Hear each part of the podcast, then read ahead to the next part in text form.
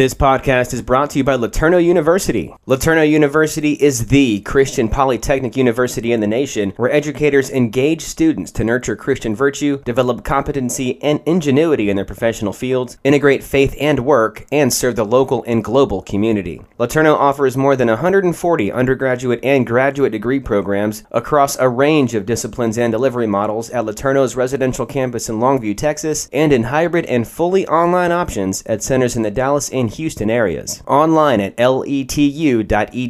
That's letu.edu.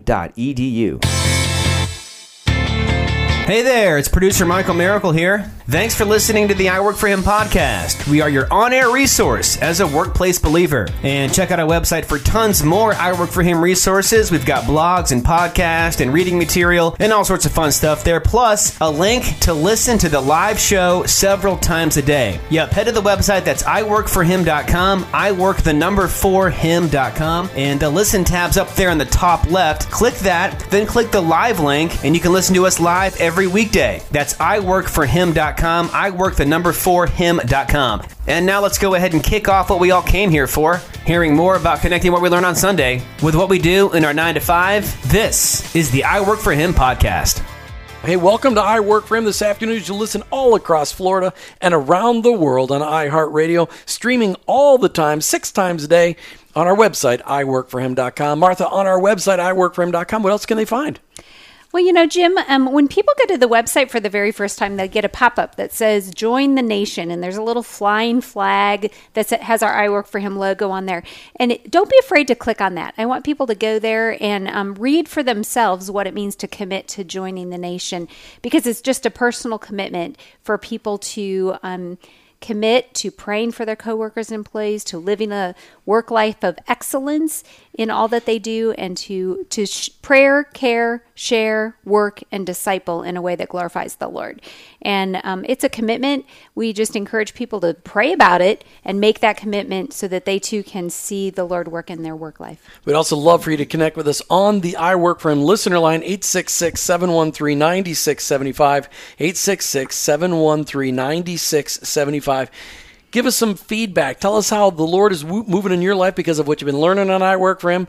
Give us some suggestions on people you think we should be interviewing. We'd love to hear from you. 866 713 9675. 866 713 Work. All right, this show is brought to you by a kingdom collaboration that the Lord has put together between the World Changer Network and I Work for Him Radio. We call it the I Work for Him World Changer Radio Network. James and Anna Kramer, the founders of the World Changer Network, feel led by God to introduce the world to the only one capable of bringing real change, and that's, of course, Jesus Christ. You can find out more online at worldchangernetwork.com, worldchangernetwork.com. James and Anna have arranged for us to interview some amazing people in the past, amazing people, and today, no different. Today, we're talking with Garris Elkins. He's a prophetic mentor. You may say, what does that mean? You're going to find out. So are we at the same time. You can check them out online, prophetichorizons.com, prophetichorizons.com. You don't want to miss this conversation because you are going to understand more about God today and how that relates to what you do on a day to day basis because you've tuned in. Garris Elkins, thank you so much for being on I Work for Him today. No, my pleasure. Thank you very much. You know, Martha, you and I get a chance to talk with people, really cool people. Martha's videotaping while we're doing on the show today, which is really cool. Hey, hey everybody. Cool, right? It's you really cool. It. I love being on video. You know, Martha, we get to meet a lot of really nice people. We get a lot of meet a lot of people. I don't think we've ever interviewed anybody that talked about a, being a prophetic mentor, have we? I'm not sure that we have, Jim. All right, so Garris, what is a prophetic mentor? Well, it's a it's a phrase that actually uh, was crafted of late for this conference that we're here in Bend doing uh, they asked for a, a, tag under my name. And I turned to my wife and I said, What kind of tag should we do? And I brought my daughter into it. She's 41 years old, great, uh, great writer and artist. And she says, Dad, you've always been a prophetic mentor. So here's what that means. When Paul talked about prophecy, he talked about gifts that encourage, exhort, and console people. And a prophetic mentor uh, is a person who would come alongside somebody and discover their place of despair, because everybody has a place of despair and then begin to speak truth and hope into that place of despair so that that lie can be displaced with what God wanted them to hear. So I, I come out of a of a Baptist background, and I'm into this area now uh, for the last 40 years where the, these things of the Spirit are a little bit more familiar than they were for me early on. And the prophetic is simply that encouragement of a believer to know that God loves them, He's not done with them, that He has something to say to them, and He wants to displace that lie that's been telling them less than what they should be hearing about themselves, that creation that God made them to be. That's what prophetic ministry does. It brings a person to a place where they can see the heart of God and who He created them to be. It's, uh, it's encouragement. Uh, I believe the way forward in our culture, even today, there's so much contention out there. The way forward's not in judgment or condemnation, it's always with hope.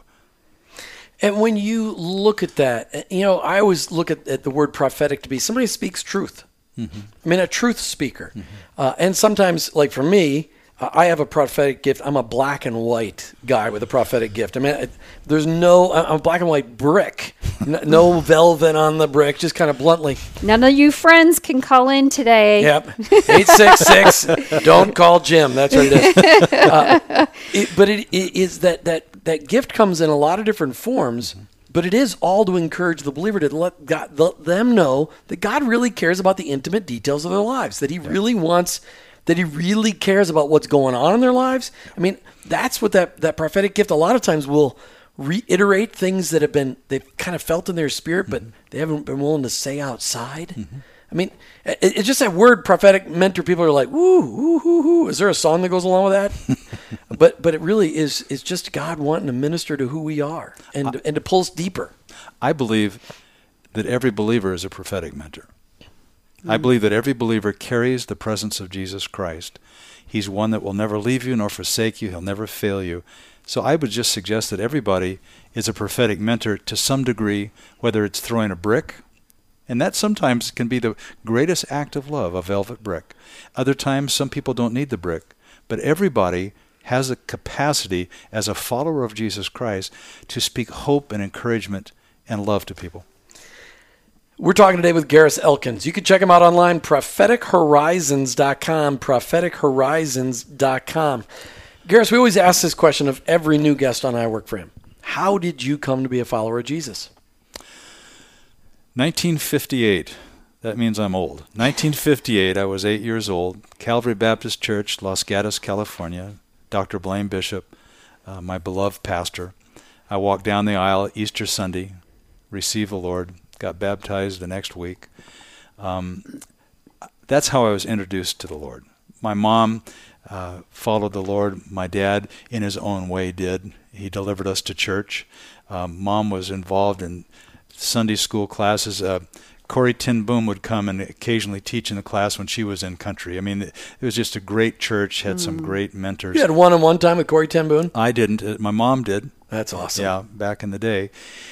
And uh, so that's how I got introduced. And then, like a lot of kids, unfortunately, I, I went my own way through high school and uh, uh, college years. And then I had an encounter with the Lord when I was 29. I, I was a, I've been in the ministry for 37 years, uh, almost 38 now. But before that, for nine years in my 20s, I was a cop. I was a detective robbery homicide cop. Excuse me. And I remember one night when uh, we had just dedicated our kids to the Lord because it was the right thing to do, but we weren't following the Lord as a young couple.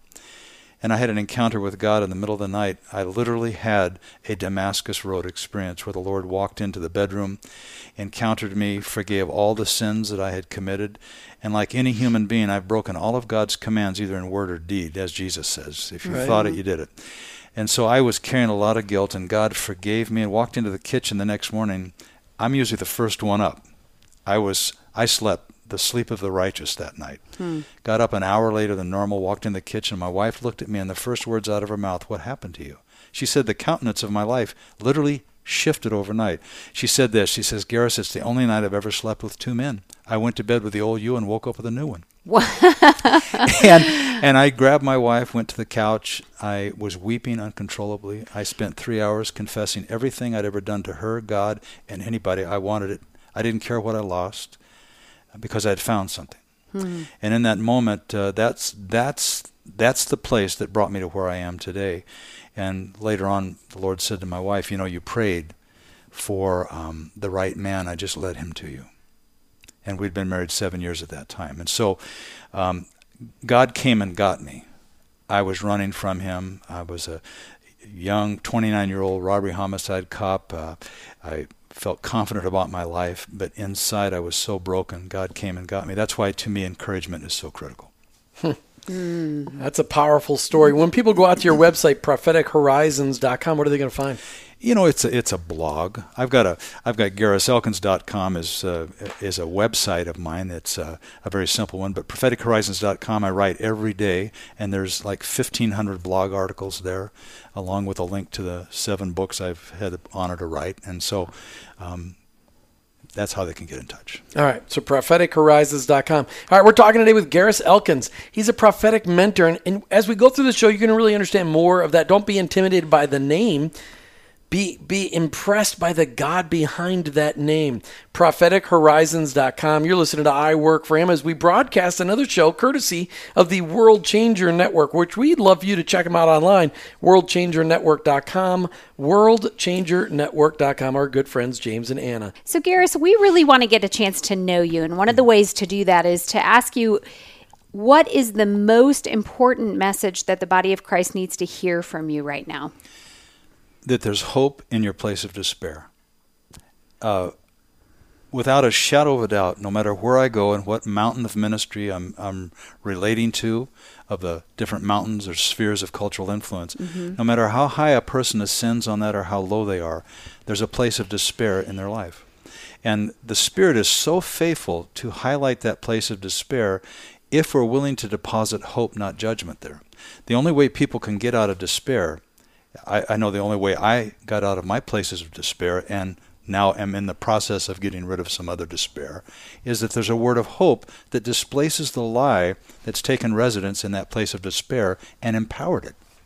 So for me, hope, that prophetic hope of Jesus Christ in that place of despair will dismantle it, reduce it to kindling, and then the Spirit of God will burn that stuff up like chaff. And that person is then left with that word from the Lord that gets them through the despair to a place of victory. Give us an example of what that looks like. I mean, give us. I mean, because for a lot of people, their their place of despair is their workplace. Mm-hmm. So, what does it look like to find hope in that place of despair? What's that look like? To shift from it being a job to a place of ministry. And if that shift does not take place, despair will always visit the labor of a job only. If it's a if it's a paradigm that somebody has that says God has sovereignly placed me here and I'm here for that soul and that soul and that soul. And I love what you're doing with prayer in the workplace, how critical that is but it has to, there has to be a shift. We have to shift from thinking that we're a laborer for a company mm-hmm. instead of, of an, an, assignment by God in a place of ministry that is as vital as anything Billy Graham's ever done or anything that you're doing on the radio. These are places where God deposits us, and we have to shift. This is this Reformation thing that we're talking about, where we shift our thinking because repentance is not an activity first, it's a change of thought.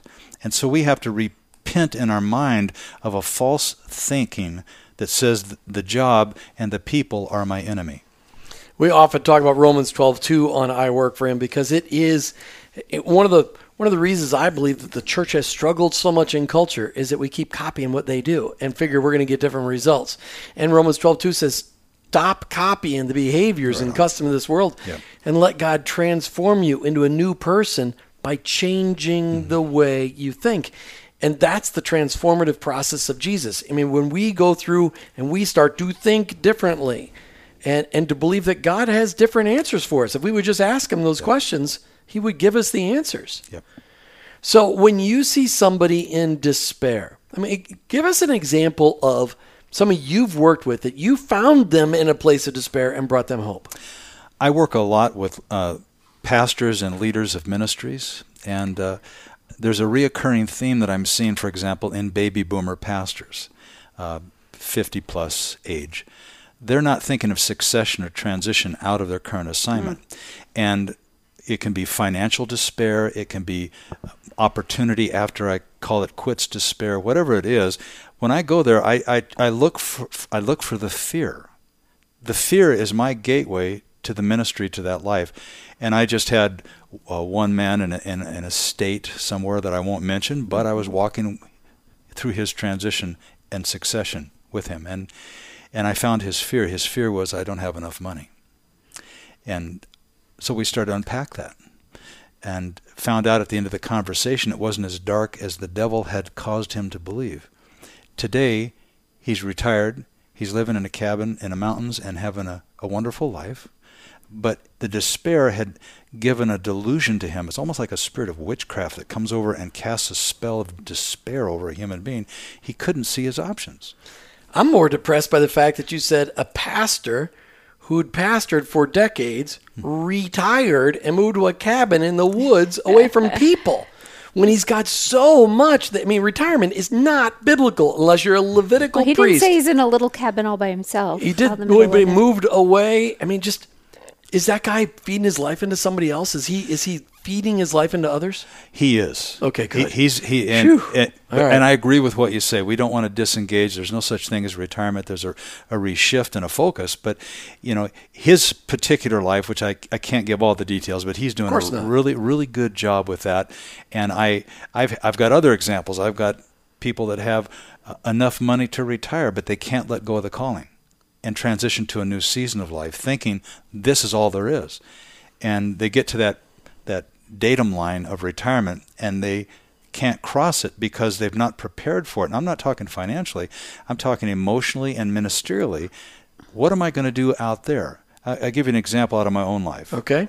Uh, when we handed our church over four years ago almost to a young couple doing a great job in Medford, Oregon, we'd pastored the church for 15 years. Mm.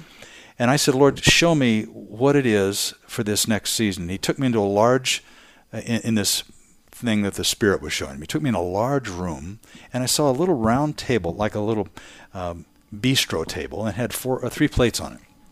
And each plate had a description mentoring, teaching, and uh, what was the other one? Mentoring, teaching, and writing. Excuse me, my brain went blank for a second. Those three things to write, to teach, to mentor. That's what the Lord says I want you to do. And for me, I, I took that word and I've carried that word to, to this place today where I'm with you now. Uh, that simple definition allowed me to walk through certain barriers I had knowing that God had said this is where you're going to go. And so whatever the barrier came up I had a word from the Lord. And I and I believe bottom line that every life transition that we have must have a word with it or we can't make the transition. So there has to be a word that calls us forward. When you say a word, what do you mean? Uh, for me, the word was, I'm going to have you let go of all the details of daily pastoral ministry so that you can focus on those three things mentoring, writing, teaching. You can't do it to the degree that I want you to with all the minutiae, and I don't mean negative minutiae, just minutiae of a local church. I need you free from that because now for me, I'm planning my next 20 years. I've a 20 year assignment that I have just completed will be done actually in October of this year, and I'm praying into the next 20. And for me, transitioning in the next 20 will be the mentoring, the writing, the teaching. So I had to have the word, or I wouldn't know how to unpack my future. So if I've got somebody that doesn't have a word, that's part of the prophetic mentoring thing. I'll come in there and we will unpack God's word that's in their life. They just may not see it. Mm-hmm. Once they get that word, no transition will be that challenging for them. There may be some difficulty, but they'll put their head on a pillow at night knowing that the word of the Lord is in my heart for this transition. The word's critical. So I, I try to unpack a word for them so that they're not going on horse sense and common sense, they're going on revelation. Can you use the word confirmation alongside the word? And you're saying you give people a word. How about a confirmation? Is that is that another way to describe it? In fact, that's probably the best thing going. If I, I just don't want to, I, I don't give them the word. I draw the word out of them. I, I, I prophetically coach that word out of them because I find that they have the word in there. And if I can bring a, a confirmation to that, they're more solid. Well, and when you say you prophetically draw them out of it, you mean God gives you the right questions Yes. in order to be able to get them to give the answers and hear it. Right, and and I, it's kind of a blend between mentoring and coaching. Mm-hmm. I, I don't like e- just either one by itself. I think there's they need to cross pollinate, and sometimes the coaching questions have to do with the character of God. And I found that that's primarily the breakthrough point. It's a it's a dysfunctional view of God that's created the despair in their life. And once that view of God is corrected and made healthy and whole, then everything is possible. So it sounds, in a sense, that I just wanted to, the confirmation part of it, Jim, is a lot like when we do the marriage mentoring. We don't give them the answers, we help them figure it out so that they're it's their them going oh, we decided we're going to do this not jim and martha said we should they own this. it they own it yes they discovered it and you just affirmed it in their in their mm-hmm. life but um, that concept humans take that so much better because we are like, okay, they didn't just tell me to do that, you know, and right. and uh, we we hear it for ourselves. So I love that. So we're talking today with Garris Elkins, and he is a prophetic mentor. Has a website that's um, full of your blog writings at prophetichorizons.com, and then you said you also have another website which is your name, garriselkins.com, and it sounds like this writing has already been taking place. This assignment from God, uh, it sounds like that's a continuing thing. Well, it's it's interesting. My my wife is a published author. Uh, okay. Uh, she was a gold medallion author for a Multnomah Press, ah. children's books. Uh, Thirty years ago, I watched her work. I said I'd never want to do that. oh yeah, yeah. oh, Lord, did you hear that? and then my daughter is a Fulbright scholar. She's a, a poet, uh, an artist. Uh, these two talented women. My w- daughter does editorial work for authors around the world. So I well, you'll get to continue well, that story when we come back. That right That's there. right. All right, you listen to I Work for Him with your hosts, Jim and Martha Brangenberg, as we talk with Garris Elkins. Check him out online, prophetichorizons.com. He's a prophetic mentor. He helps you figure out what God's trying to say to you. You can check him out online, prophetichorizons.com, prophetichorizons.com. So, Jim, we had just heard that Garris said that he basically told the Lord, I don't want to be an author. I've seen I all that my wife went through. Want to do that is what he said. so your wife authored books. Your daughter is an artist and a poet. Yep. You said. Mm-hmm. So where did that lead to you? Well, it's interesting. You know, the the, the never word should never be used. never say never. oh yeah. Uh, in the mid '90s, Jan and I were living in Berlin, Germany. We lived there for four years. Mm-hmm. We were traveling and encouraging the church in Europe. So that was an exciting time it, to live in Germany. It was very exciting. Hmm. Uh, and then the Lord brought us back here, which I'm very thankful He did. However, I was attending a conference in the Netherlands in a place called De Bron. And uh, a, a, woman who's on staff with Jack Hayford as a chaplain for Jack's uh, staff, she's known as uh, in certain circles as a as a prophetess, a woman who hears the heart of God, and was known very well in the Elim movement in, in Europe. And uh, I came off a platform uh, after I was introduced at a conference, and she reached out. She was probably in her 80s at the time. She reached out and grabbed me by the hand. And at the time, I was a young man. And she says, Young man, you're going to write for God. Hmm. And I put the smile on my face and said, Thank you very much, is the last thing I wanted to hear. I really, honestly, that didn't register with me at all. So 10 years go by, uh, I have what I call one of my God encounters where you know you get involved in life and God has to visit you with a fresh work, and I've had four or five of those in my life, and I had just had one of those uh, in the middle of pastoral ministry where I needed a refreshing work of God's Spirit. I had that, and in that moment, God brought that word up and says, "Ignition time." Mm. That was 2008. That was seven books ago. 1,500 blog articles and published works in certain magazines. So all that to say, I had no desire to do that until God put the seed in me, and then in the moment He ignited that seed, and it is. I wake up every day about 3:30, 4 o'clock. I do not need an alarm clock, and I write for several hours every day. Wow! And uh, it's become a real passion of mine. Um, I have not, I'm not formally trained in it. I took some journalism in high school, but no college level stuff. Mm-hmm. But I've got a, a, a brilliant wife author who she she says her job is to keep me from sounding like a pastor. and then my daughter I Anna. Get that. That's often my job. Get, get, people to speak English so we can all understand it. That's right. So that's how I got into writing, and uh, uh, in the books are primarily about wisdom and leadership and life transitions and uh, the gift of prophecy. And then the the recent book, uh, The Sound of Reformation, that uh, introduced me to the Kramers, and that's uh, what kind of connected us. This at the World Changer Network. Yeah, that's th- right. Exactly that was something that's just phenomenal. Well, thank you for sharing that. And I hope people will maybe go to your website and check out some of your writings um, for themselves at garriselkins.com.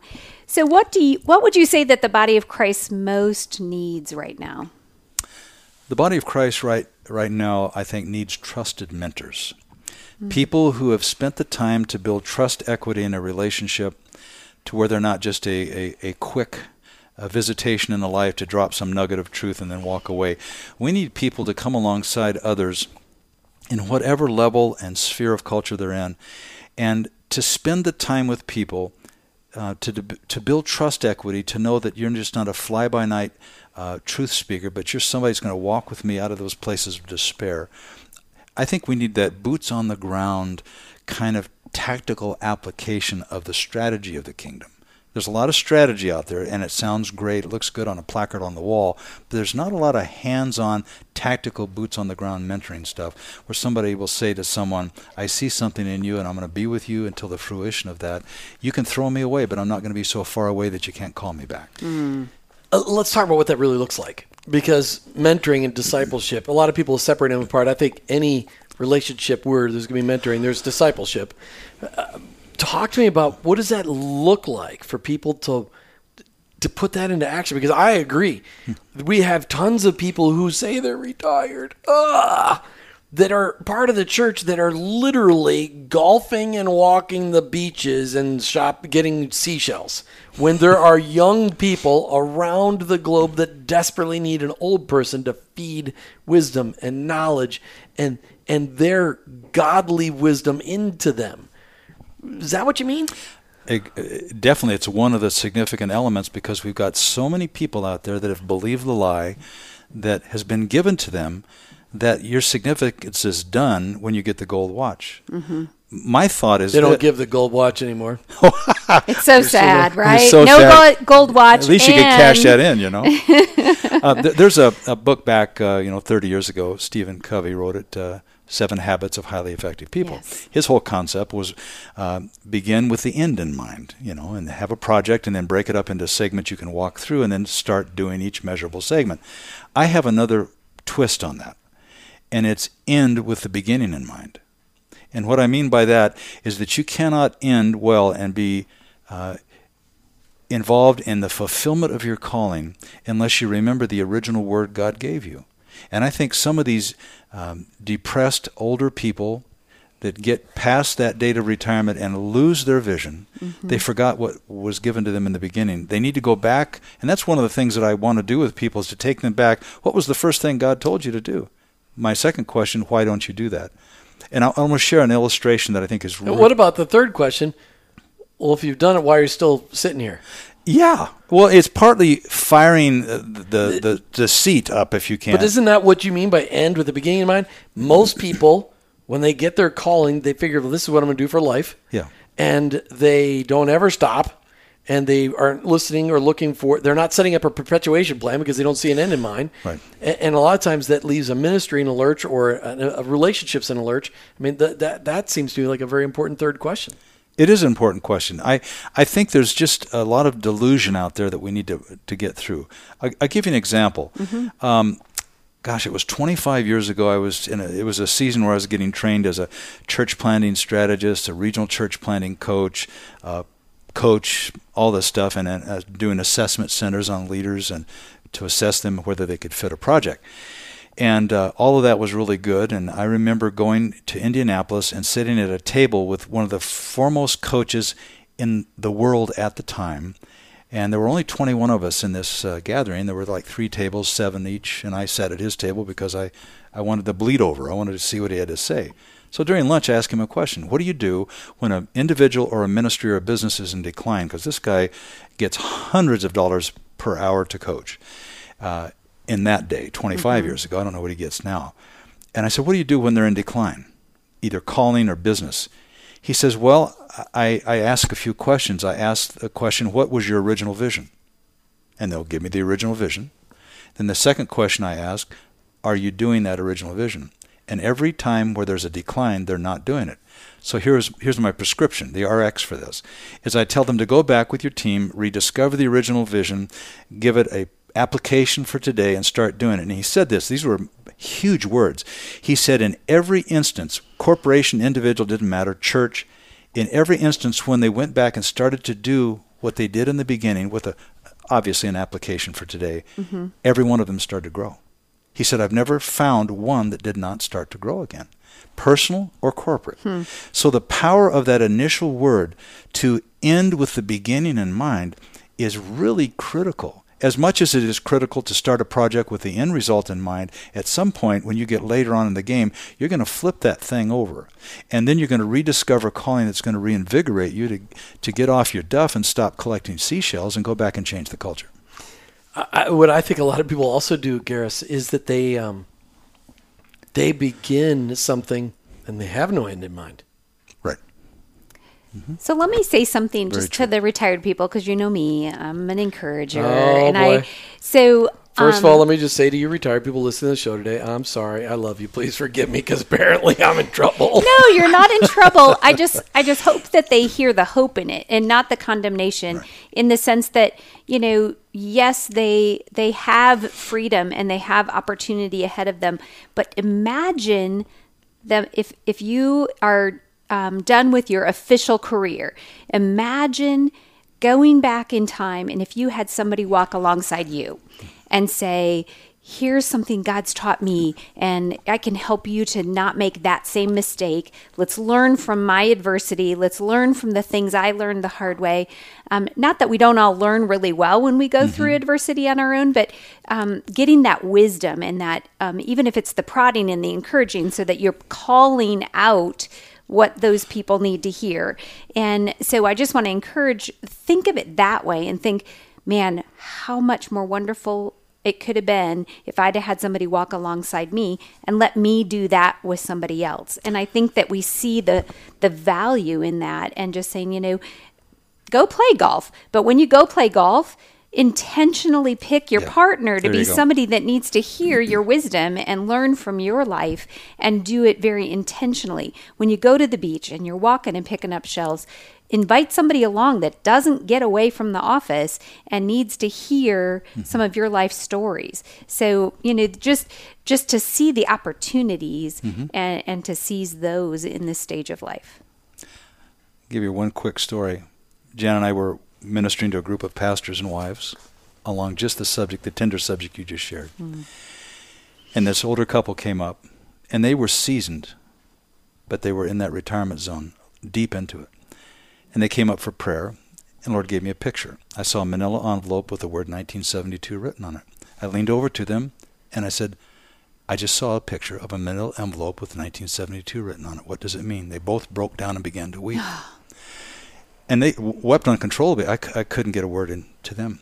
And when they finally gained their composure, they said to me, We came to this retreat looking for some hope, and we brought with us a manila envelope with 1972 written on it, and it was the original vision God gave us. And He said to me, Coming here, I'm going to speak to you about this. And that's that's the prophetic mentoring, something that doesn't come out of our own thinking, but it's something downloaded that encouraged this couple to do just what you said mm. When we're this old, when you get older, you don't have the energy, so you have to focus the available energy to those opportunities to invite people along. You don't need to run like a 30 year old anymore. Your wisdom will overcome all the deficits of energy, and God will create opportunities that are profound. Mm-hmm, for sure. You know, I think of Jim, one of our favorite book, parenting books is Age of Opportunity. And it's the same thing for the retired. You know, that was for parenting. This is for mentoring. We need to write a book. Somebody, there's some great ones out there. There are some good ones out there. All right, well. Yeah, that's right. You're listening to I Work for Him with your host, Jim and Martha Brangenberg, as we talk with Garris Elkins. He's a prophetic mentor. Now you know what it is. You can check him out online, prophetichorizons.com, prophetichorizons.com. All right, Garris, here's, here's the question. Uh, you're one of God's generals, and you have now been given an army of unified believers. What are you going, and they're ready to move. At whatever you tell them, what are you going to tell them to do? Oh, it's a great question. What I would want to do is I would want to sit down with that, that team and I would like to explain to them uh, the, is- the issue and the essence of Reformation.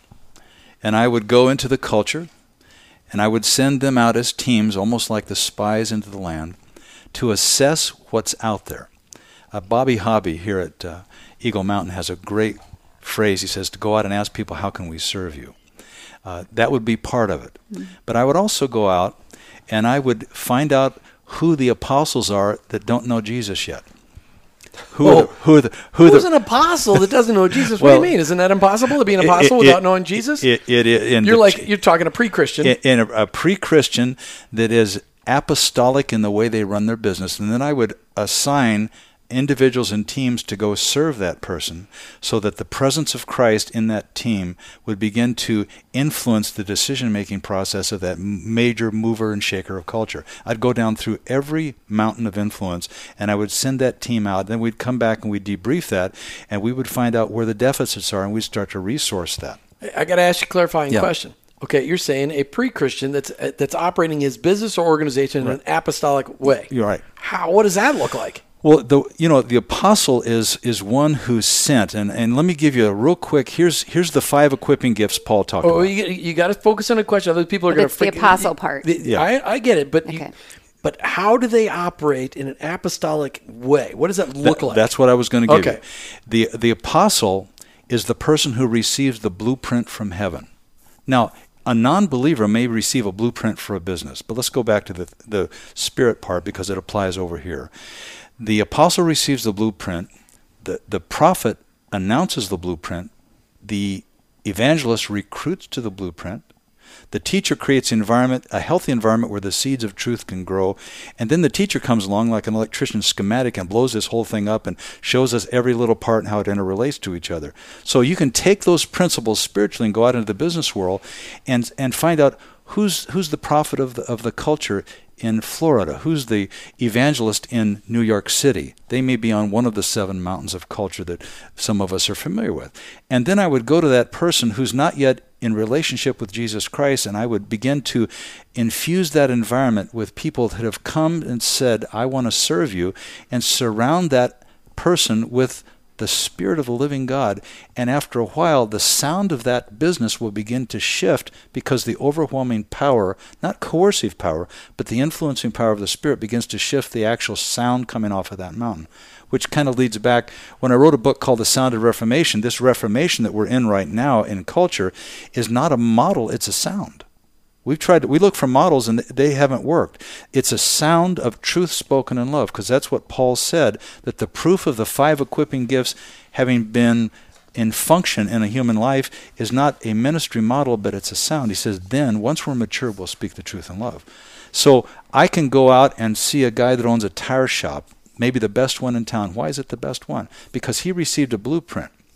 But I want to transition him to something larger than a business blueprint. I want to bring into his life believers that can bring that gift into the kingdom so that the gospel of the kingdom is advancing in that culture.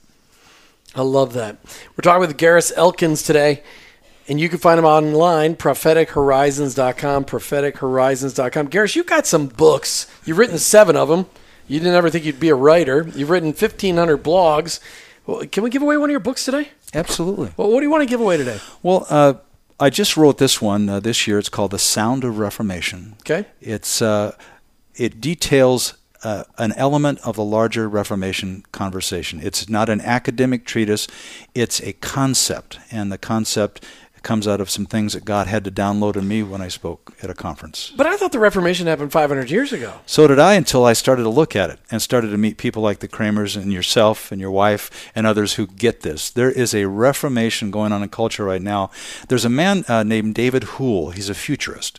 And he said that we've moved from the information age to the shift age. And from 2017 to 2037, in that 20 year period, we will have more change than any 50 year period in our human history. That's hard to imagine because the last 50 years have been remarkable. Uh, but we, but we've also moved to a place where we've moved an entire world to despair. Right. We've, I mean, people are.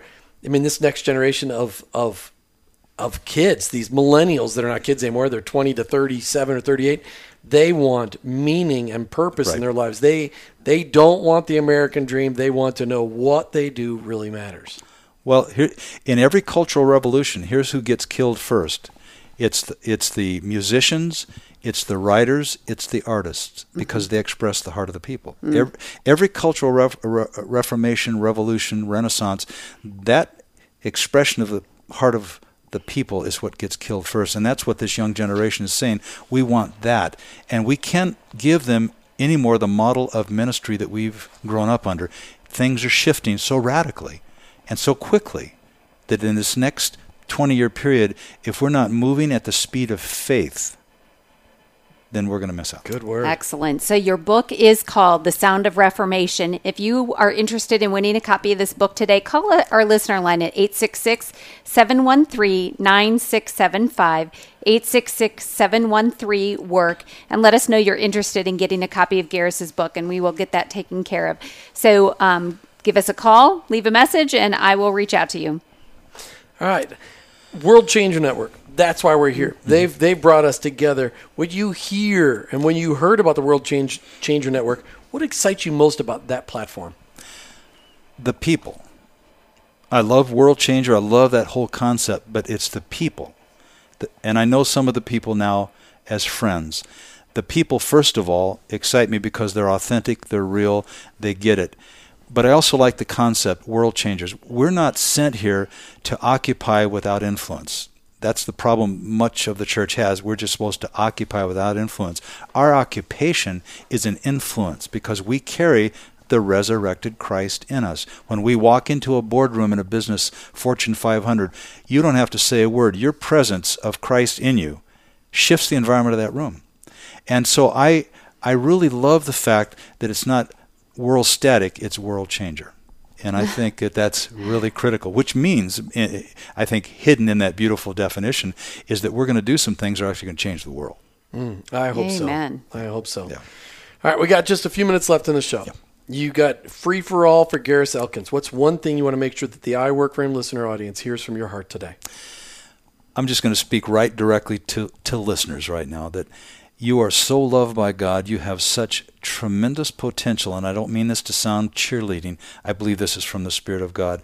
That you have a destiny and a calling that's not fully unpacked yet, and that God wants to bring to you through the work of His Spirit those words of encouragement that are going to displace the despair, that's going to unclutter the calling, that's going to give you the ability to see how critical your involvement is, whether you're a mom staying home with kids or you're retired or anybody in between.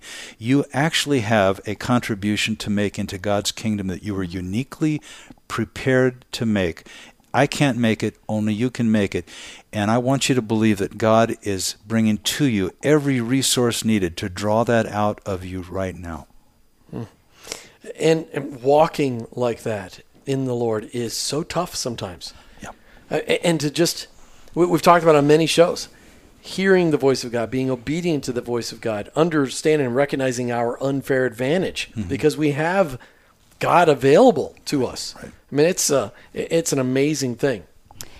So, you know, I love the fact that you said, I don't want to just sound like a cheerleader, but yet God is our biggest cheerleader. Yes. He has created each of us with a design um, in mind, with a purpose, with a calling. And one of the things that we always hope that our listeners hear, and I hope today is one of those days, that instead of hearing the, the despair, that they know that there is something more, that God has a plan, but they need to engage in a relationship in order to hear that plan. And so, and they can reach out, they can, they can learn, they can um, get into the word. And I just hope that um, our listeners hear that today, Jim. Direct them to your website. Uh, my blog is uh, prophetichorizons.com, and then my my website's garriselkins.com. And when they go to garriselkins.com, what are they going to find? You know, it's uh, a picture of my wife and myself, and, and our books, and uh, links to all the YouTube channel that we have, uh, the books. It's really kind of a, a a hub to get you to the other products. Sure. Yeah. Are her books still there? her books are there. They're, they're books of blessings, Yeah. and uh, Martin Luther uh, King Jr.'s uh, niece, Dr. Alveda King, Yes. said that one of Jan's books accompanies her for an entire year with Oswald Chambers, called the Book of Blessings. It's it shifts environments. One of the most profound writings I've I personally ever read. Fabulous. Garris Thanks Elkins. sharing that. Thank you so much for being an I Work for Him today. It's a joy. Thanks. Check him out online, prophetichorizons.com, prophetichorizons.com. That's Garris Elkins. Martha, always a great conversation when we just kind of push even our learning ability on the air, just learning new things. It's fun to hear it, For isn't it? sure. Rocking right here with our listeners. That's right. You've been listening to I Work for Him with your hosts, Jim and Martha Brangenberg. We're Christ followers. Our workplace, it's our mission field, but ultimately, I, work, for him.